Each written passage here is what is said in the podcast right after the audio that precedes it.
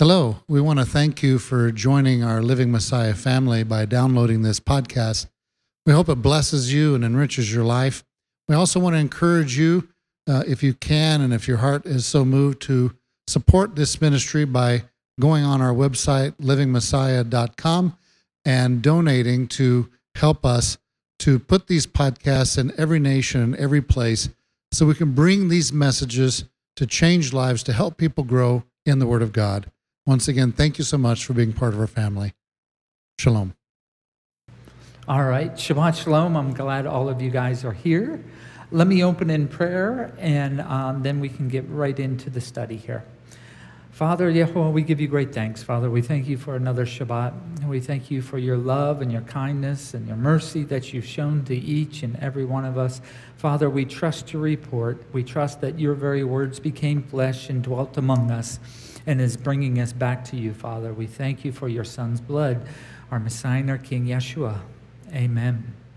All right, so wonderful. The same same things. We're going to um, actually start chapter two this week. And I'll just remind you the same. Oh, oh, and those online, thanks for joining us. Um, uh, and if your heart leads you, you can go to living messiah dot com, and you can always make a donation there on our website. We and we just want to thank you for being part of this, uh, for this. So, and the the regular, we do have a mic. So if you have questions or comments, just raise your hand. We just ask, be on point of what we're talking about. Try not to get ahead of the text so we can all learn together. And try to be brief, too, in case there is others that would like to make comments or have questions as well. So, like I said, we're starting chapter two here. So remember to keep in mind that uh, the very first part of uh, chapter, or uh, the very, very first part of John, you know, that lays the foundation, and and it's the backdrop for everything else that is all through the book of John. So um, so where we left off last week, we discussed about uh, uh, Nathanael's conversation with Yeshua. Yeshua's response was, he was referring to Genesis twenty-eight about Jacob's ladder, and we looked at that word, and it seems to be more, not so much a ladder, maybe a staircase or a, like a highway, a roadway, something that you would walk uh, walk on. Um, and I, I just think that was a really interesting. So the and. Because it, just a refresher, with Jacob's dream, referring back to Genesis twenty-eight, it um, it was about um, the heavens being open and him seeing the messengers of, of Elohim, of God, descending, ascending and descending upon it. And so, you know, the heavens being open and the, the messengers of Elohim ascending and descending upon the Son of Man. So we can see Yeshua is clearly stating that he is that roadway, okay? He is that roadway, and he is the means of ascending and descending to the Father in the heavens. And I also did point out again, you know, the rejection of the Torah or the law, so to speak, um, your faith will suffer. And I think you won't, and I, I, it's my personal testimony, when I've gone back in the different walk I have now of not saying, let's say, the you know the Torah, the Torah, those teachings, the Old Testament, that has been done away, but I'm actually, I I have become completely opposite, saying, you know what, you will not understand Messiah, Messiah Yeshua in in completeness by doing that. And that's where I say then your faith and your belief and what you do and how you think in your life, um, it's going to lack. Let me put it that way. Uh, maybe that's the best way to putting it. And I also mentioned real briefly about this idea how Messiah is associating himself of being that very means, that very highway, that cast up, that lifted up uh, um, idea. Um, it also brings to mind the, the the vision of Daniel that had the Son of Man entering the heavens, which is a very, uh, very um, part and part uh, uh, of Daniel's visions that he saw, of one actually being able to enter into heavens. And obviously, we, that would not be just any general person can do that. And we see, again, how Yeshua is referring to himself as that.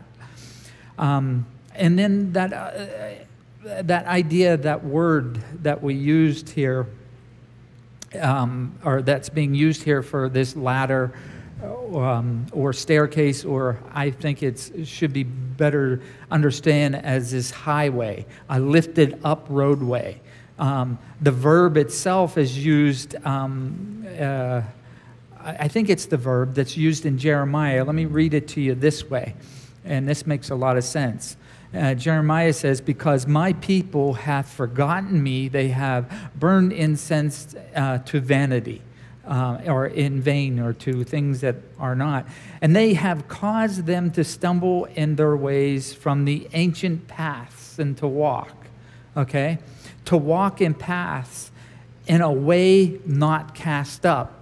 So in Jeremiah, he's saying, okay, basically this highway that we see here in Genesis, this idea of something that's lifted up, a, a way that you walk, a roadway, a path that is lifted up amongst everything else.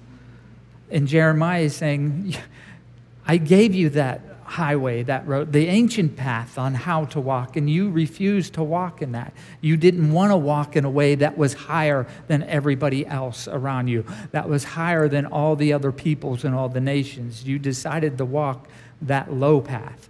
So we can see the connection there. So, so he, Nathanael here, uh, we talked about what went on possibly. And one of the suggestions I said, maybe he was praying or interceding underneath this fig tree, okay? And that's why he quickly like uh, went from, oh, there's not, what good can come from Nazareth? And all of a sudden he meets Yeshua, and Yeshua says, yeah, I know you. I saw you under the fig tree. And I showed you how much uh, the, uh, the fig tree was important, because they looked at that as, as a blessing and abundance. And people would meet under those trees and pray and ask other people, because that was what the Father said. You know, every man under his own fig tree, uh, his own vine, that was, there was a completeness there. So, and it was a tradition. So I, I put forth, I suggest that's what uh, Nathanael was doing. He was praying, and maybe something particular only he and Yeshua knew, and that's why Nathanael so quickly went from nothing, nothing so nothing good really came out of Nazareth, and all of a sudden, you are the Son of God, you are the King of Israel, okay, because of that conversation. And I think that um, however you might view it, there was something special that went on.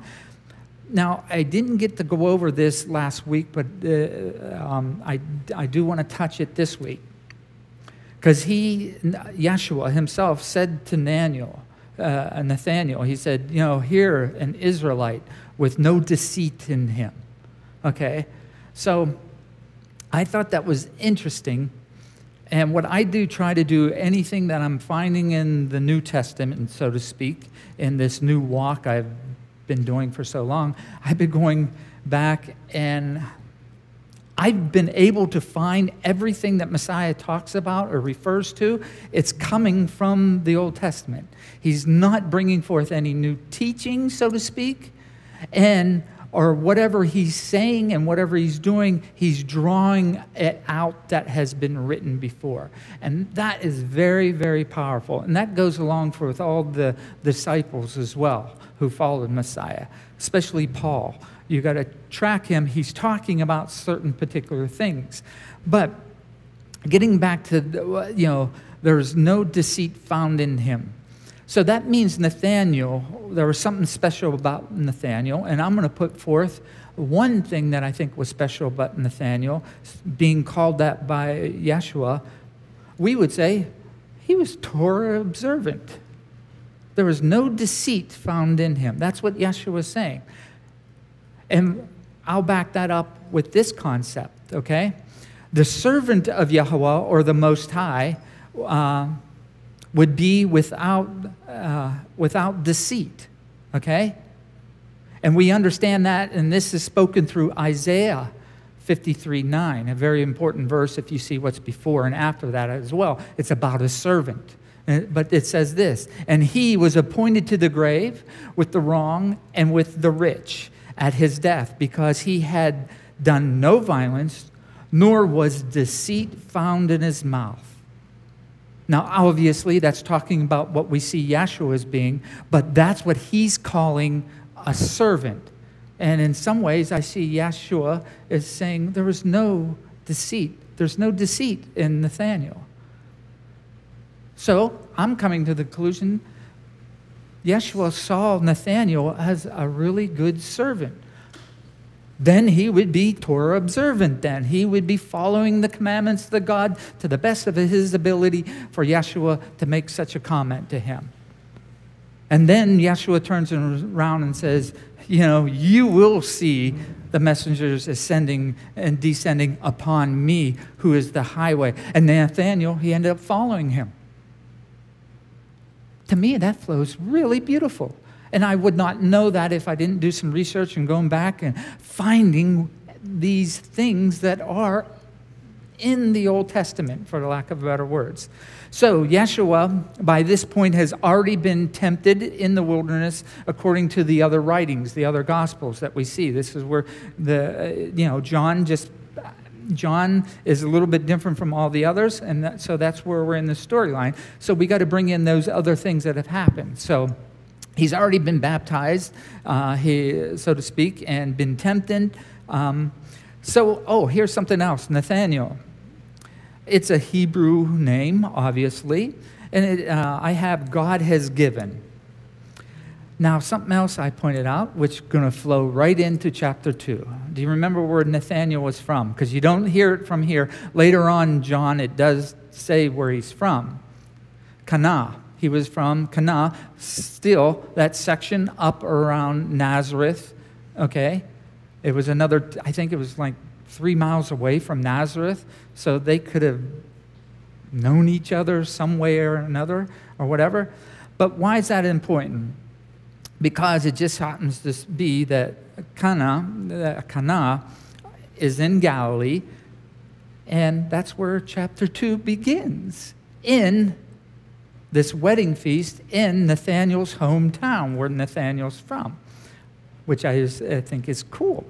So what I plan to do is I'm going to read through some of this. I have a little bit of, I guess it's just like facts I'll throw out there to you, and I do have some things maybe we can discuss. And I'll say this, there is no right or wrong answer. It's more thinking about what we're reading and, and critical thinking. If this is here and this is here, then hmm, could we maybe suggest this? And it may not be completely truth, but I think that's what we have to, uh, what will happen uh, as we look at the text. To look at it uh, deeper than maybe we've, because we breeze through a lot of stuff, right? I'm not the only one that grew up in church and just breeze right through stuff, right? And not take the time to say, what did that just say, right?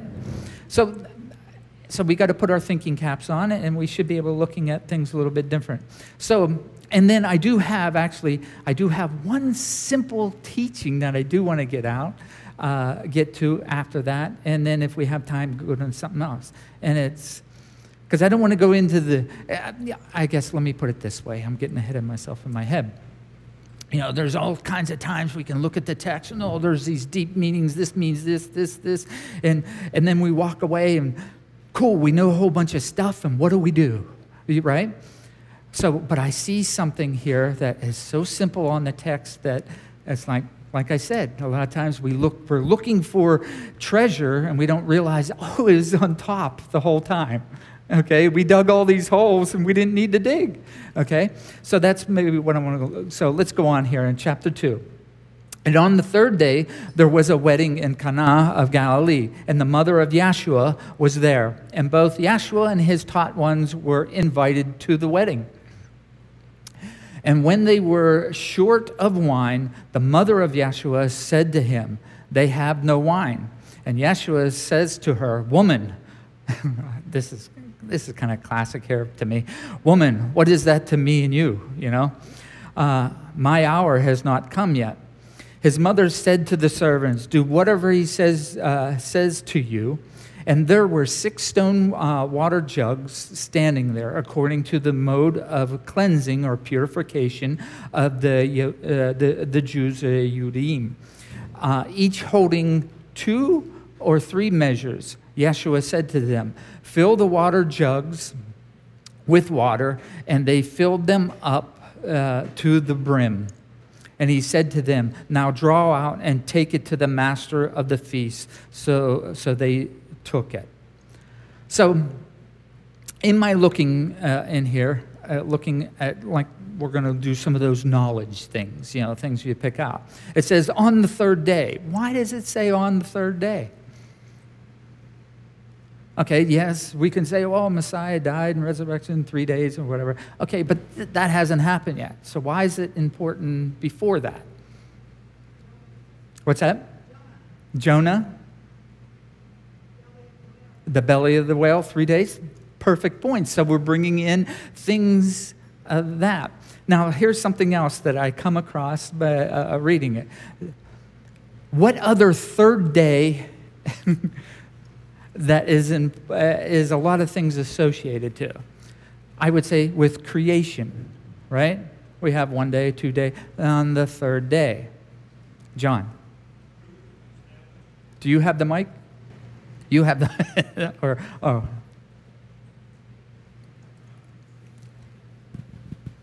And there's not, with this, I'm not, there's not going to be any kind of wrong answer. I just found something I think is important that plays a part in the story itself here.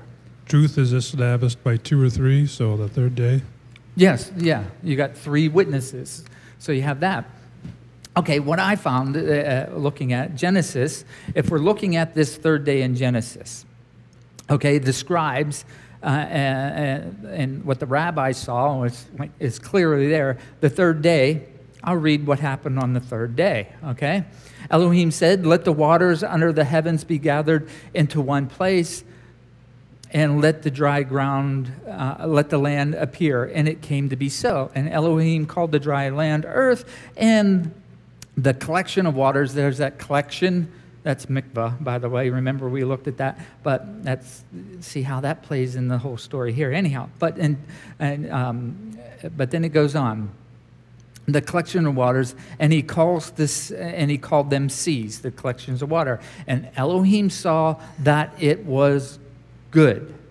We're still on the third day here. And Elohim said, let the earth bring forth grass, plants, seeding according to its kind, which is a very awesome principle about the seed, but that's not it. Then it goes on, we're still on the third day. And the earth brought forth grass, and the plant yielded according to its kind. Uh, the tree that yields fruit, whose seed is in itself, uh, to, its, uh, to its kind. Here it is again. And Elohim saw that it was good. So two times in the third day, it was good. The other days don't have this twice, or this is the first time. So what the rabbis or what the scribes are saying, wow, third day's a blessing then.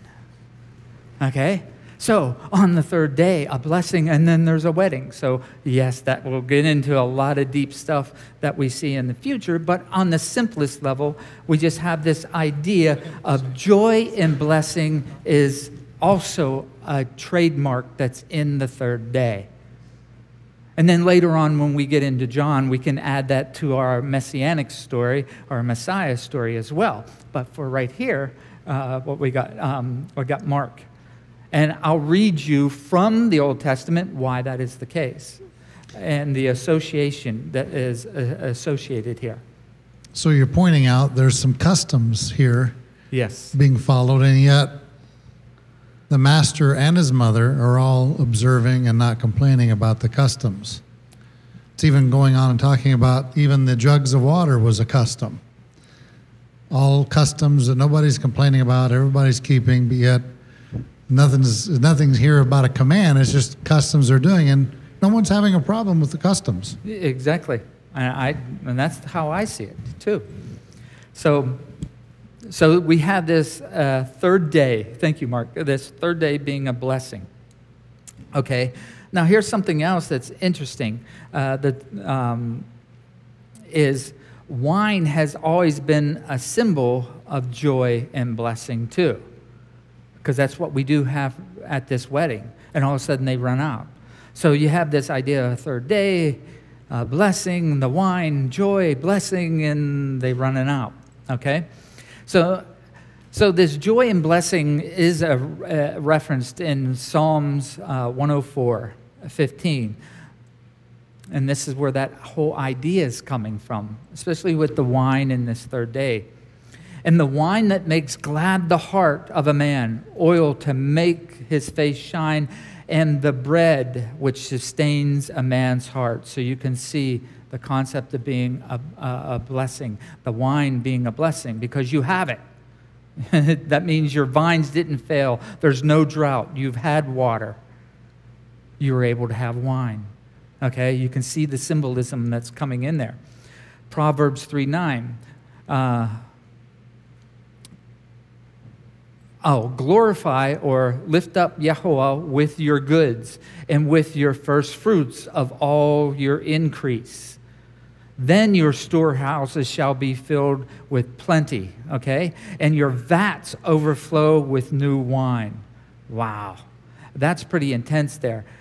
Because the extra note that's there, because you have your vats are overflowing with wine and dripping with wine in that concept, there's a connection with obedience. Because you got that, you don't have that overflow due to disobedience. You have it to obedience, okay? So we'll talk a little bit more about wine uh, uh, towards the end here. Okay, now it goes on. But when the master of the feast had tasted the water that had become wine and did not know where it came from, though the servants who had drawn the water knew, the master of the feast uh, uh, called the bridegroom. You know what? Wait one second. I have to, I, I skipped something here that I wanted to talk about. I believe, no, I didn't. Okay. So when the master of the feast had... Um, had tasted the water that had become wine, he, he did not know where it came from, though the servants who had drawn the water knew. The master of the, the feast called the bridegroom and said to him, every man um, at the beginning sets out the good wine, and, they, and when they have drunk, then that which is poorer. You have kept the good wine until now. And obviously there's some deep things here that go forward. This is the beginning of signs of Yeshua did in Cana of Galilee and, uh, and manifested his glory, his esteem, and his taught ones believed in him. Mark. Just pointing out in my text, it makes a note to say that those six water pots hold twenty-five gallons each. So there's one hundred fifty gallons of wine being made here. Yes, no, that's interesting. It's interesting. We're going to, thank you, Mark. We're going to talk about that. So here's some of the things that, uh, uh, one note um, that I see in John versus uh, the others. Um, and some, okay, a lot of people call this a miracle. I'm not saying that it's not, but I think the proper way to understand it, how John has it, it's a sign. It was the beginning of a sign, okay? And that was very, very important, okay? So he uses the sign, and it's used seventeen times here in the book of John, which I think is interesting, and that is twice as often as Luke being the other one that has more, okay? And then I think it's Matthew and Mark uh, together is still half. All right, so that's just like, okay, a trivia out there for you guys in case I might quiz you on Sukkot. But anyhow, so anyhow, so the author John uh, lays out this case with witnesses because a sign, if you see something, then you witness that you saw it. So you see the idea of a court case in a lot of ways is the undertone is John as well, okay? Due to what? And you wouldn't be looking or seeing a sign if there was not hope in something to happen to see. Okay? And then, and again, in the simplest form, to know what you should be hoping for and what you should be seeing and how you should determine that, New Testament hasn't been written yet, so it all has to be in the Old. Okay? So, and then the other obvious, I think it's kind of interesting. Uh, with Yeshua, okay, the good is at the end. I don't know. Maybe that's some simple thing that we can conclude from that.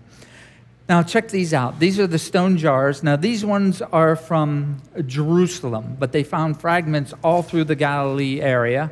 It would, and most likely, they would look particular like this. Now, the, these the these water things were in the six uh, six uh, stone jars of water, and it was for these rites of purification. Now, they used uh, stone vessels. Um, And this, uh, in the archaeology, you know, when they dug these up, they saw if they were made out of stone, especially in the Galilee area, that's where they knew they had a lot of Jewish population or those who followed the book up there. Oh, another side note that I did find that was kind of interesting, you know, the time of uh, Messiah, and I got this from various sources, and I just was watching a video last night, and this guy inadvertently said the same thing. Where Messiah was, and it was a time in Galilee. Yeah, you had a lot of pagans and Roman influence everywhere else, maybe on the uh, the other side of the Sea of Galilee where he went when he threw this, you know, the spirit into the swine, right? But it seemed like in Nazareth, in that Galilee area, except from Tiberias, which you, you, you was a Roman cesspool, is that good to say, Jerry, right? Uh, at least how they viewed what was going on there, and we should too. Um, but for the most part, because a lot of uh, people had said, oh, no, there was a little paganism everywhere. But that was not so. It really was not so, and they're finding more of that. But where, when Messiah's time, it, it was in a time of flux where that influence was surely coming in. That's why you had a lot of revolts that were up in Nazareth and against the Romans and stuff like that. Um, you know, there might have been a lot of it due to taxes, but a lot of it was just, we don't want to live your lifestyle too. So you had that going on as well. So it was a time of flux. So a lot of the stuff that they find today, when I was in Bethsaida uh, four years ago, we saw they had pagan things, but that wouldn't have been there, from my understanding, at the time of when Messiah was there, okay? Because those communities wasn't saturated with that. Only later on did that move in, okay? So that gives you an idea. So these stone vessels, back to the stone vessels, why the, uh, uh, the Judean or the Jews used stone vessels, because Um, you didn't have to break them. You could use them over and over again, and they'd still be pure because they were made out of stone. Other things, uh, no, one-time use, and you were done with it because you could not use that because it became unclean, so to speak. And we saw that when we went and saw where the tabernacle was set up. There was party, pottery shards all over the ground, and we brought some home. Because when you took something to the Most High, okay, you can't use it for anything else after that. Because it becomes, you don't want to make it common. So you'd break the vessel there because of what you brought to the Most High. It's kind of neat. I mean, I don't see that we could do that with our china today, but, you know, the wife's not going to like that. We used it once. You know, I mean, but there is that tradition is with the Greeks. Don't they do bust? I don't know. It might be something different. But, but that was the reason behind, and that's why they could trace it because of these stone vessels. So... So they were found all around the Galilee area, um, and I won't get into too much more about that. So that gives you a visual of what these vessels were. So on that, um, and then we're back to this whole day on this third day, and these things are happening. So here's where I want. I got some questions for you. Did his mother realize he was the Messiah at this point, or at maybe any point? I don't know. Or just did his mother know he was a super prophet of some sort? Okay? And why I'm asking that, because he, she, well, I mean, I guess you could look, his mother turns to her, her son, do something about it, okay? Get some more wine, they're out of wine. Okay, that's basic, but like Mark said, that's one hundred fifty some gallons. Yeah, where's he going to turn that up at? Okay, any reasonable mother would know that you could not do that, okay? So is there something that she saw through her son through the years that have, has not been recorded that we have, that she knew there was something special? Maybe not knowing that he was the Son of God, that type of thing, but why would she say, And his response, my time has not come yet. All right? So if there was not any, that's what I'm saying. Was there something that she knew in some ways? Even just being a wonderful, uh, an awesome prophet, that she watched the things that he had said have come true. I don't know. Mark. So there's two things she would have known by testimony. One would be the angel telling her that her son, name him this name because he's going to save his people. Mm-hmm.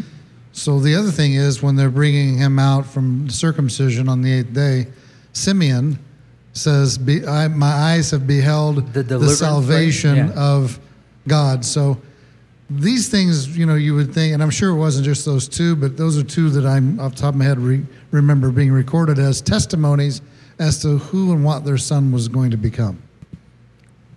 So, no, and so think about that. That's, you know, that is just a thought thing, uh, uh, something I was thinking about. Was it a mere simple thing, you know, like any mother would ask the son, oh, they're out here, go down to the store and, you know, pick up a couple gallons of milk or get another cookie cake or something like because they're, they're out. Was there something more here? Uh, yeah. I'd say she knew from when he was a young child. He was lost for, I think it was three days, and they couldn't find him. And he says, didn't you know I have to be about my father's work? Yes.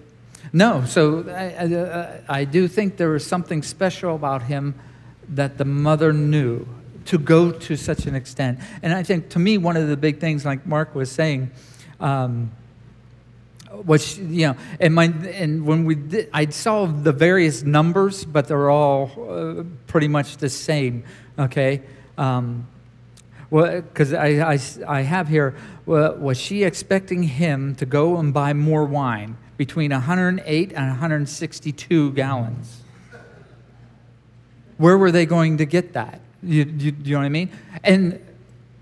Or did just to get a, bo- a one bottle of wine? Because obviously there must have been a lot of people at this wedding, right?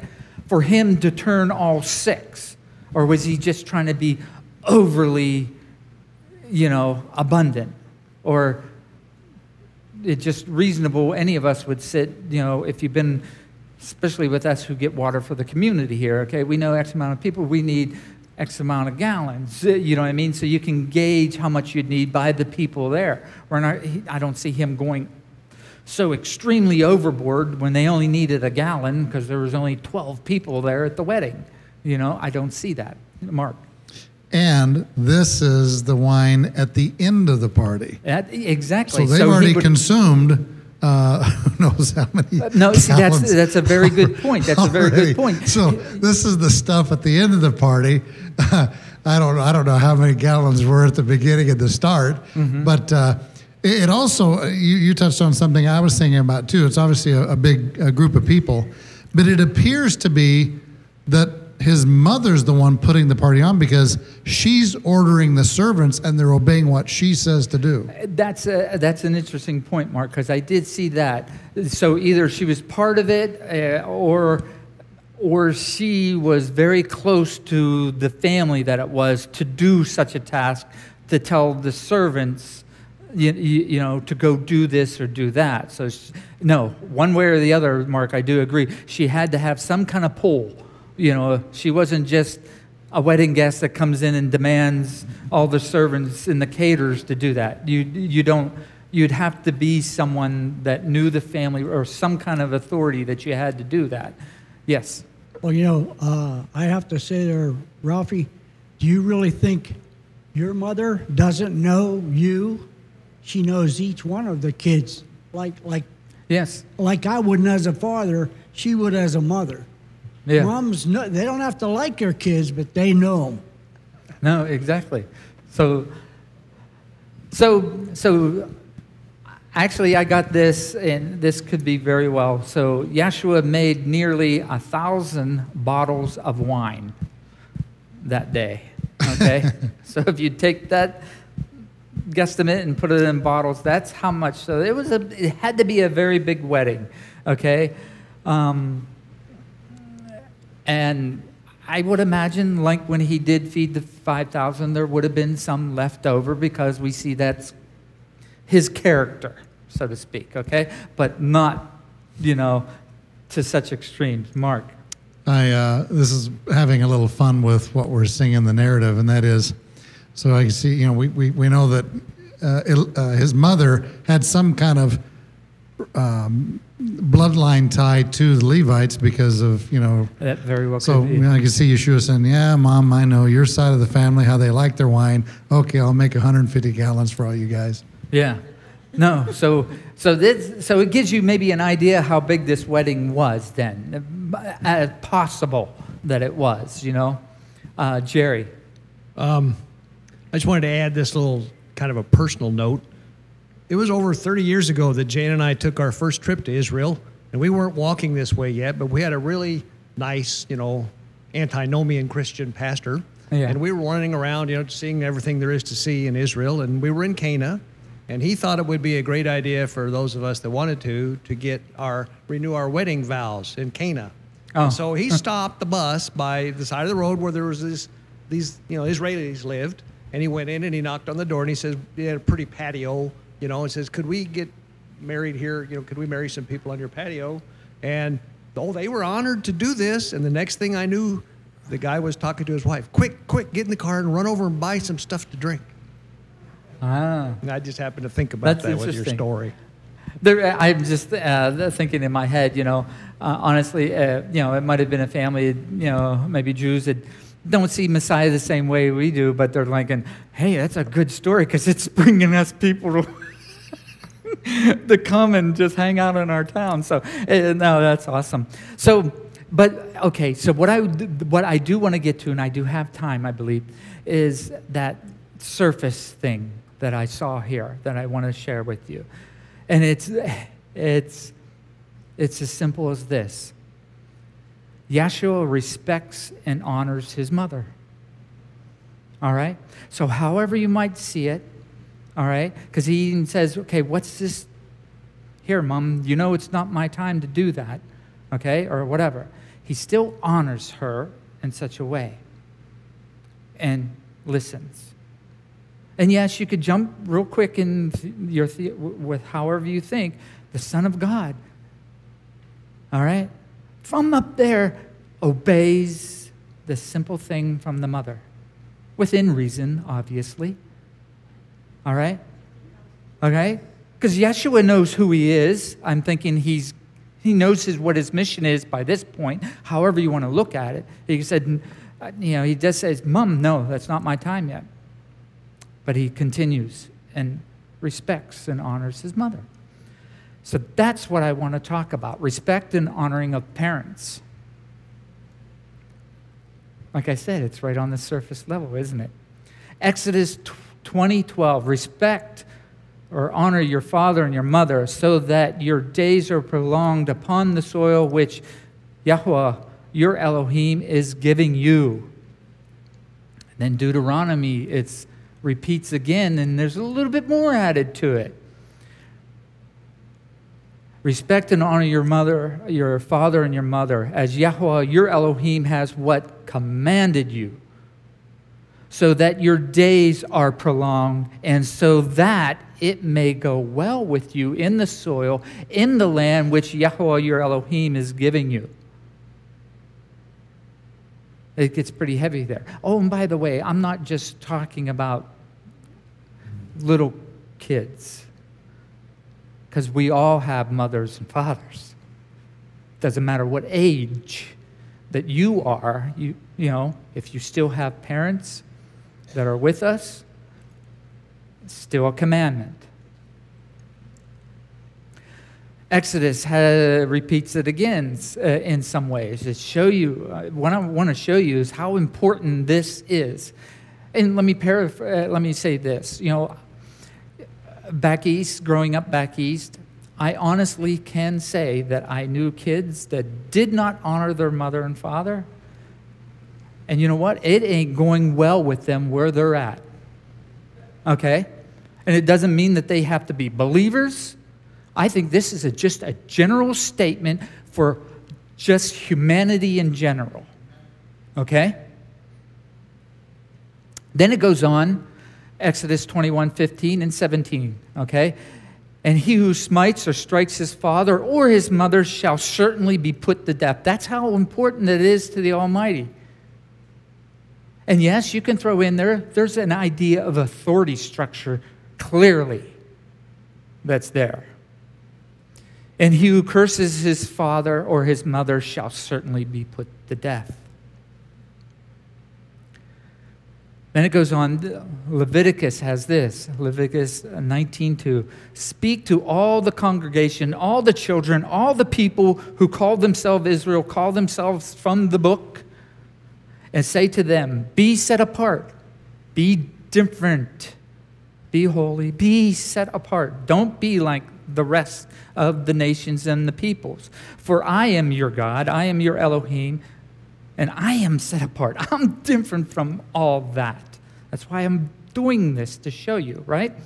Each one of you should fear his mother and his father and guard my Sabbaths. I am Yehovah, your Elohim. I just thought that was interesting. Here he is, and granted, this might be another deeper study. Is there something with guarding and honoring your mother and your father related to his Sabbaths? His Not just the Sabbath day, but all the feasts. Is this like, because I, maybe it's one of these things. I can remember my mom dragging me to Sunday school. Didn't like it, but I had to go. Sometimes I didn't like it, sometimes I did. You, you know, you know, it depends. You had that mood, you know, or whatever. But I had to go, you know. So, in just that simpli simplicity of listening to my mother and my father going those days, okay? I don't know. That could be something much deeper. So, Proverbs one eight. So we're going to get to the wisdom from whatever has been written in the Torah, and the wisdom coming through someone, obviously from the Most High too. My son, let's just say my children, heed the discipline of your father, and do not forsake the Torah of your mother. For they are, uh, uh, uh, they are a fair wreath on your head and chains about your neck. It's interesting. It's something that you wear. All right? And then the Torah of your mother, the teachings of your mother. But remember, you know, man and woman, when they come together, they are what? They're one flesh. So, I would say don't forsake what your father says or his teachings or what he says. Because if we are to understand this as becoming as one flesh, then we have to view it that way as well. Then it goes on, Proverbs, my son, which, oh, um, my son, watch over your father's command and do not forsake the Torah of your mother again. Bind them on your heart always. That means that they have to be within your being. And who you are, how you think, what you do, okay? Tie them around your neck. They got to be with you, okay? There's nothing about take them off. Tie them there, and it sounds like leave them there. Jan? I was going to say something in the first proverb there, one eight, um, but I chose not to. But when it was mentioned again in Proverbs six twenty, I had to say something. Um, it says, do not forsake the Torah of your mother. Mm-hmm. Now, the other thing that's rich about the mother is that's the heredity uh, evaluation from generation to generation. And here it tells me the Torah of your mother, that's what he's going to take in the next generation, is not just his mother's genealogy, which is the way that works in Israel, but he's also going to take the Torah of his mother with him. No, excellent. No, I see. Thank you, Jan. And it, here's something else to uh, think about that. You know, the commandments of the Father, okay? And if the Ruach, if the Spirit is feminine, all right, is that the mother? So take those commandments that are written down and take the Spirit, the teachings on, and how to take both them as one, because they're both your parents, so to speak, and walk that out in your life, you know? So let's go on. I have one more, and then we have to close here. Proverbs twenty twenty, whoever curses his father or his mother, His lamp is put out in deep darkness. Yes, Mark said, ouch. Woo. Seems like the Proverbs, the wisdom's coming to the same understanding that the commandments said in the ten big words, right? Well, I don't think it's too far stretched, since we've read Matthew already, this idea of deep darkness. Matthew twenty-five twenty-nine, and this is coming right back to the idea of a servant, okay? And this is from the idea where he saw the Roman was able to be obedient and understand authority. And Messiah was complaining about those who should have known better, who should be servants, okay? For to everyone who possesses, more shall be given, and he who and and he shall have overflowing. Oh, that's abundance again. That began with the wine and the third day, and isn't that? But from him who does not possess, even that uh, what he uh, what he possesses shall be taken away. And here's the kicker: and throw that worthless servant out into where? Utter darkness, deep darkness, where there shall be weeping and gnashing of teeth. So obey your mother and father, so it may go well with you, whatever land you dwell. Thank you for being here today. Those online, thank you again. Let me close in prayer. Father, Yehovah, we give you great thanks. Father, we thank you for your words. We thank you for your love, your mercy, and your spirit that empowers us to overcome all things that are before us. We thank you again. And in the name of your son, Yeshua, our Messiah and King, amen. Shabbat shalom, everyone. Thank you. It's an honor uh, being here with you today. And those online uh, will be back for the big service at, uh, in about forty-five minutes, I think. Shalom. Shabbat shalom.